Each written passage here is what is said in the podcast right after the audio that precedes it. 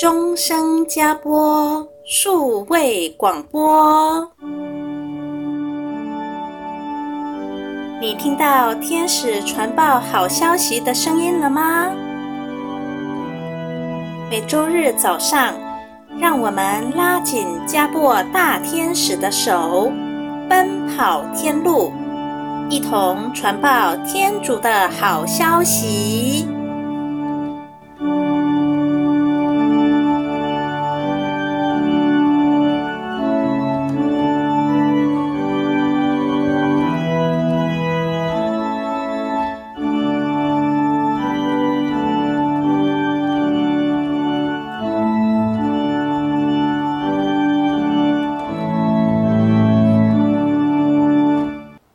亲爱的听众朋友，大家好，欢迎您来收听我们的终生加播 Podcast 节目，我是怡婷。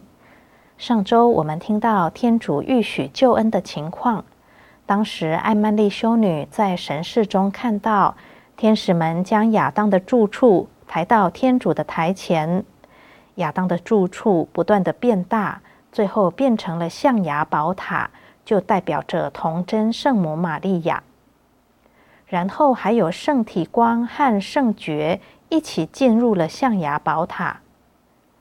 在圣体光内含有纯洁繁衍后代的祝福，这个祝福是天主本来放进亚当的心脏，然后在亚当犯罪之前，天主又把它收回的。那么现在，天主再将这个纯洁繁衍后代的祝福放入了圣体光。连同圣爵一起进入了象牙宝塔，表示着将来耶稣的圣体跟圣血会由圣母所生。而在救赎的象征性图像出现的时候，左边也出现了相反的势力的图像，有许多的魔鬼崇拜、神话故事、占星术大行其道，但是最终必定都会失败。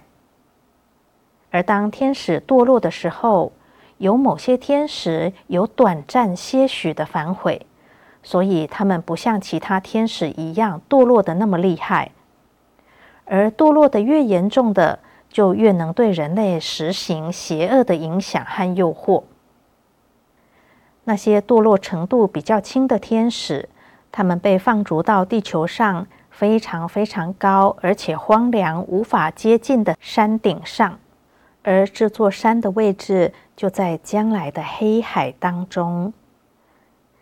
等到天主降下洪水灭世之后，这整片的大地就出现了黑海，而这座高山也就完全的被淹没了。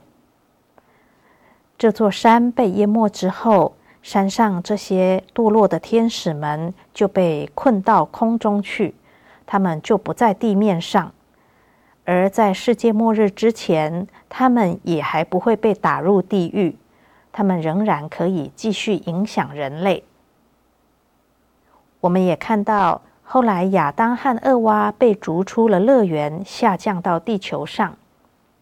天主向他们预许说，女人的后裔将要踏碎毒蛇的头颅。于是他们就一边做补赎，一边期待着女儿的诞生。过了很久之后，也终于生了女儿。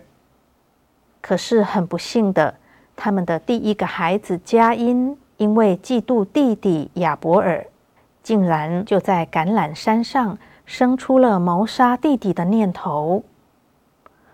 他把弟弟邀请到独楼山对面的约沙法特山谷内，用自己平常耕作时以石头做成的鹤嘴锄。把弟弟给打死了。他杀死弟弟以后，又回到橄榄山，非常的忐忑、恐惧、不安。他四处徘徊，而这个时候，那个光辉闪耀、威严可尊的人影又出现在他的面前，对他说：“佳音，你的弟弟亚伯尔在哪里？”佳音回答说：“我不知道。”难道我是看守我弟弟的人吗？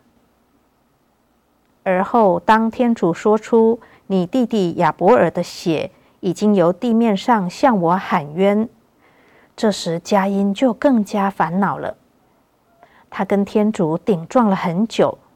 于是天主对他说：“他在地上是可咒骂的，土地为了他的缘故就不会结果实了。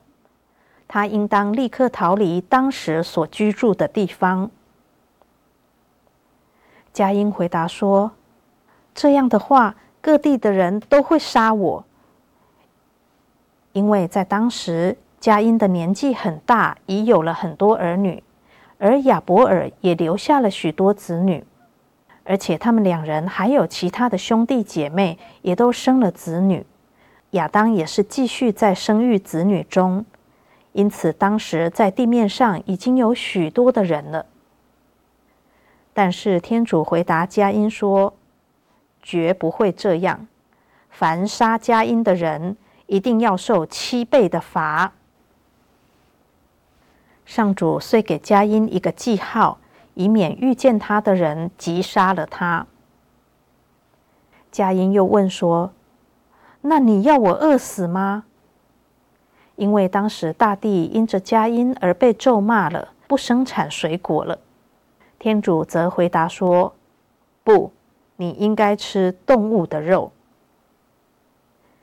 接着，天主指给佳音应该要往何处去，并且也告诉他，将来有一个民族会由他兴起，而他自己本身也会回归向善。于是，佳音离开了上主的面前，带领着他的子孙们。往天主指定的地方去了，那是在伊甸园东边的诺德地区。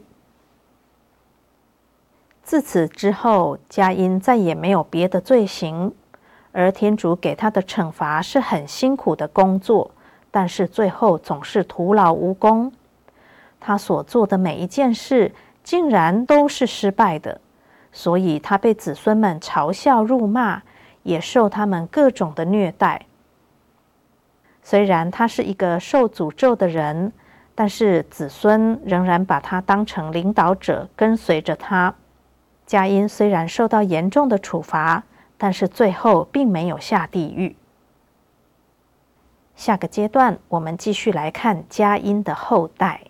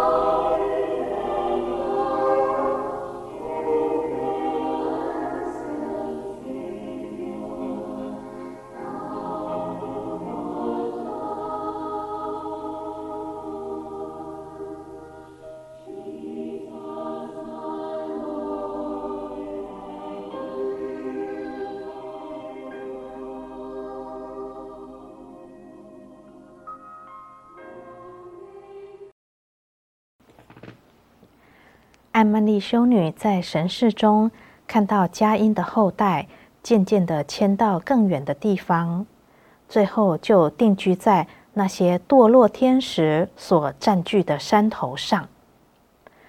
这个山头上的魔鬼完全占据了妇女们的心，把她们全部控制住，教导她们各种各样的骗术。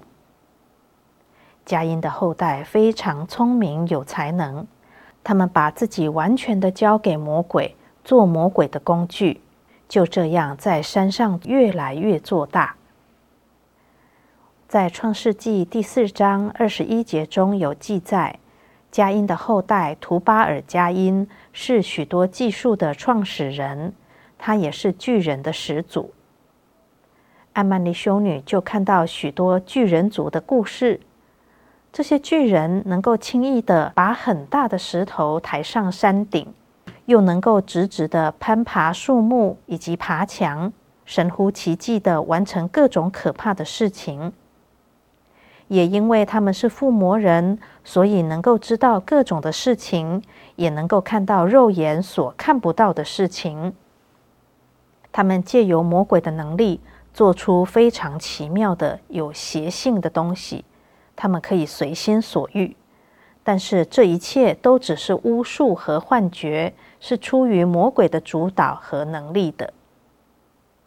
他们也任意用金属和石头创造一些不伦不类的形象，去膜拜可怕的动物和形形色色丑恶的事物。在周围的受造物中，他们不断寻找自己的神，然后就去朝拜他们。他们看起来再也没有任何认得天主的迹象了。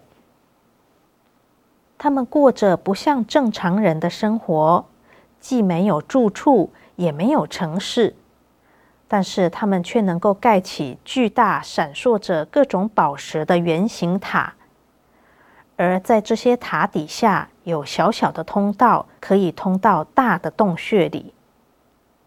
在塔下面这个大的洞穴中，他们做出非常可怕的坏事，配置着各种的毒药。而塔里面有很多的管子，透过这些管子，他们可以眺望到很远的地方。但是这些管子并不是望远镜，而是利用魔鬼的力量，让他们能够穿透物体，去看到不可能看到的影像。于是，他们就用这些管子向外观察，就找到其他部落的所在地，然后就前去攻打、毁灭他们，并且把人都俘虏来作为邪神的祭品。他们不但祭杀自己的儿女们，把儿女活埋，他们也祭杀老人和俘虏。那么，应许之子舍特的后代如何呢？舍特他生了哈诺克，而哈诺克用天主的教言来反对那些邪恶的民族。他写了许多的文字，他是一位最感念天主的人。他在各个地方建立起石头的祭台，他在家庭中保存了宗教，继而传给了儿子诺厄。后来，哈洛克就直接被天主提升到乐园中，而没有过世。天主让他守在乐园的入口处。而后来，旧约时代的大先知厄里亚也是，他也被天主提到乐园中，没有过世。他们两位直到世界末日以前，会一起由乐园中出来。艾曼丽修女在神视中继续看到哈诺克生下诺厄，诺厄则生了闪、含、耶斐特三个儿子。佳音的后代不断地用暴力欺骗来纠缠闪族的后代，于是天主就向诺厄说，他准备用洪水来毁灭世界上的恶。于是洪水灭世之后，这座住着堕落天使以及巨人族的高山就被天主毁灭了。但是之后，诺厄的三个儿子当中，第二个儿子韩，他却又开始跟邪神魔鬼来往。于是韩的后代也产生了许多附魔人和魔法师，而且还出现了一个被人奉作神明的民族。这个民族的妇女们身上都附着邪魔，她们非常的野蛮，惊人的大胆，什么事都能做，但是最终却是救不了自己的灵魂。而艾曼丽修女也看到。亚当跟厄娃刚受造的时候，肤色是白色的。当他们犯了罪之后，肤色就变成淡黄色。而第一个杀了人的迦因，他的后代渐渐变成了褐色的皮肤。而洪水灭世之后，含的后代还比迦因的后代更加腐化败坏，所以他们的肤色也就越来越深了，一直到最后。完全被黑色所覆盖。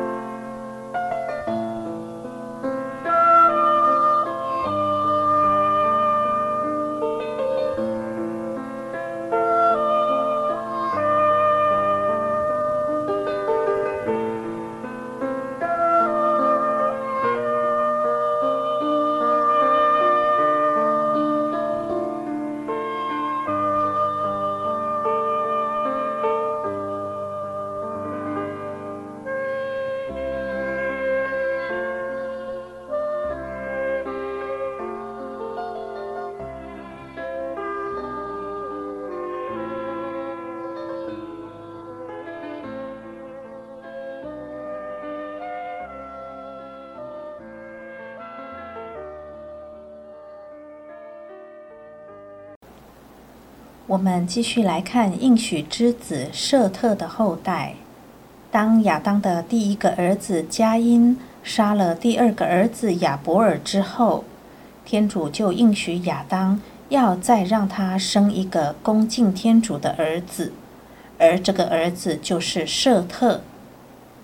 后来设特生了哈诺克，哈诺克也是一位圣洁的人。最后就直接被天主提升到伊甸园里了。而哈诺克的儿子就是我们最熟知的诺厄。天主将要命令诺厄造方舟，因为整个大地都已经败坏了。诺厄是一位纯诚的长者，他穿着一身长白衣，在果园内四处走动。他手里拿着弯曲的骨刀，在修剪树木。而这个时候，有一块云彩飞翔在他的头顶上，云中有一个人影。于是诺厄跪了下来。这时，天主立刻在他的心里告诉他有关消灭人类的计划，并且命令他应该要造方舟。可是诺厄一听到天主的通知，就忧愁起来。他求天主是否能挽回惩罚，因此他并没有立刻动工。可是过了一阵子，上主又显现给他一连两次，命令他应该要动工建造，否则就要让他和所有的人类同归于尽。于是诺厄就和许多的亲人们一起搬迁到另一个很高、很偏僻的地方，这个地方将来出生了一位波斯祆教的创始人佐罗阿斯托，就是住在这个地方。诺厄建起了祭台，向上主献祭。可是他和家人们没有建造永久的房屋，因为他们相信洪水的预言，所以都是住在帐篷里而已。但是四周围那些不相信天主的民族们，他们却划定了宫廷的位置，做了很坚固的基础，建造起各种各样的房屋，想要永久居住，并且防止敌人的攻击。因为在这个时代，地上有许多可怕的事情。加因的后代们个个放纵情欲，犯各种各样的罪行，攻击其他的民族，甚至也违反自然律的罪，例如同性恋。他们互相的掠夺，抢走一切自己所想要的东西，破坏房舍，蹂躏田地，绑架妇人和处女。这些加因的后代们生活舒适，他们的住处井井有条，他们并不是野蛮人，但是他们却因为深深感染了魔鬼的邪恶，所以就陷入了极端堕落的境地，甚至来侮辱诺厄本人。他们利用魔鬼的伎俩，设法欺骗诺厄的直系亲属，也想要抢夺他们的继承权。于是有一天，诺厄的孙子莫社克被这些加因的后代们给陷害了。这一天，莫社克在田里工作的时候，这些坏人调制了毒酒让他喝，于是他烂醉如泥，就和加因的后代犯了邪淫，生下了一个孩子。这个孩子的母亲原本希望借此来取得诺厄家族的继承权。可是后来因为发生大洪水，所以他的计划就失败了。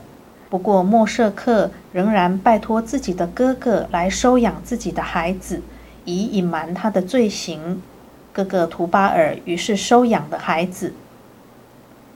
这个孩子出生的时候，他妈妈在他身边放了一种带有粘性的菜根，这种菜根就叫做毫木。于是这种植物的名字。就成了这个孩子的名字。图巴尔收养了孩子，叫人养在家里面，而且没有泄露他的底细。就这么的凑巧，孩子最后被抱进了方舟，留下了佳音后代的恶根。也由于他有着佳音的恶根，所以长大之后依然与魔鬼来往，而且也拥有许多可怕的能力。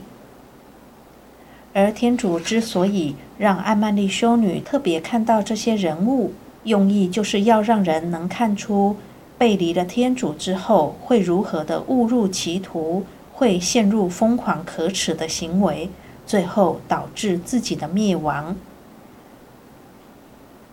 建造方舟需要很久的时间，而诺厄常常停工，每次停工往往会超过几年的时间。因为他希望天主能够回心转意，天主曾经三次警告他应该要继续建造下去。每次诺厄请工人重新开始，不久之后又停顿了，可是最后工作也还是完成了。那么下周我们就继续来看方舟是如何建造的。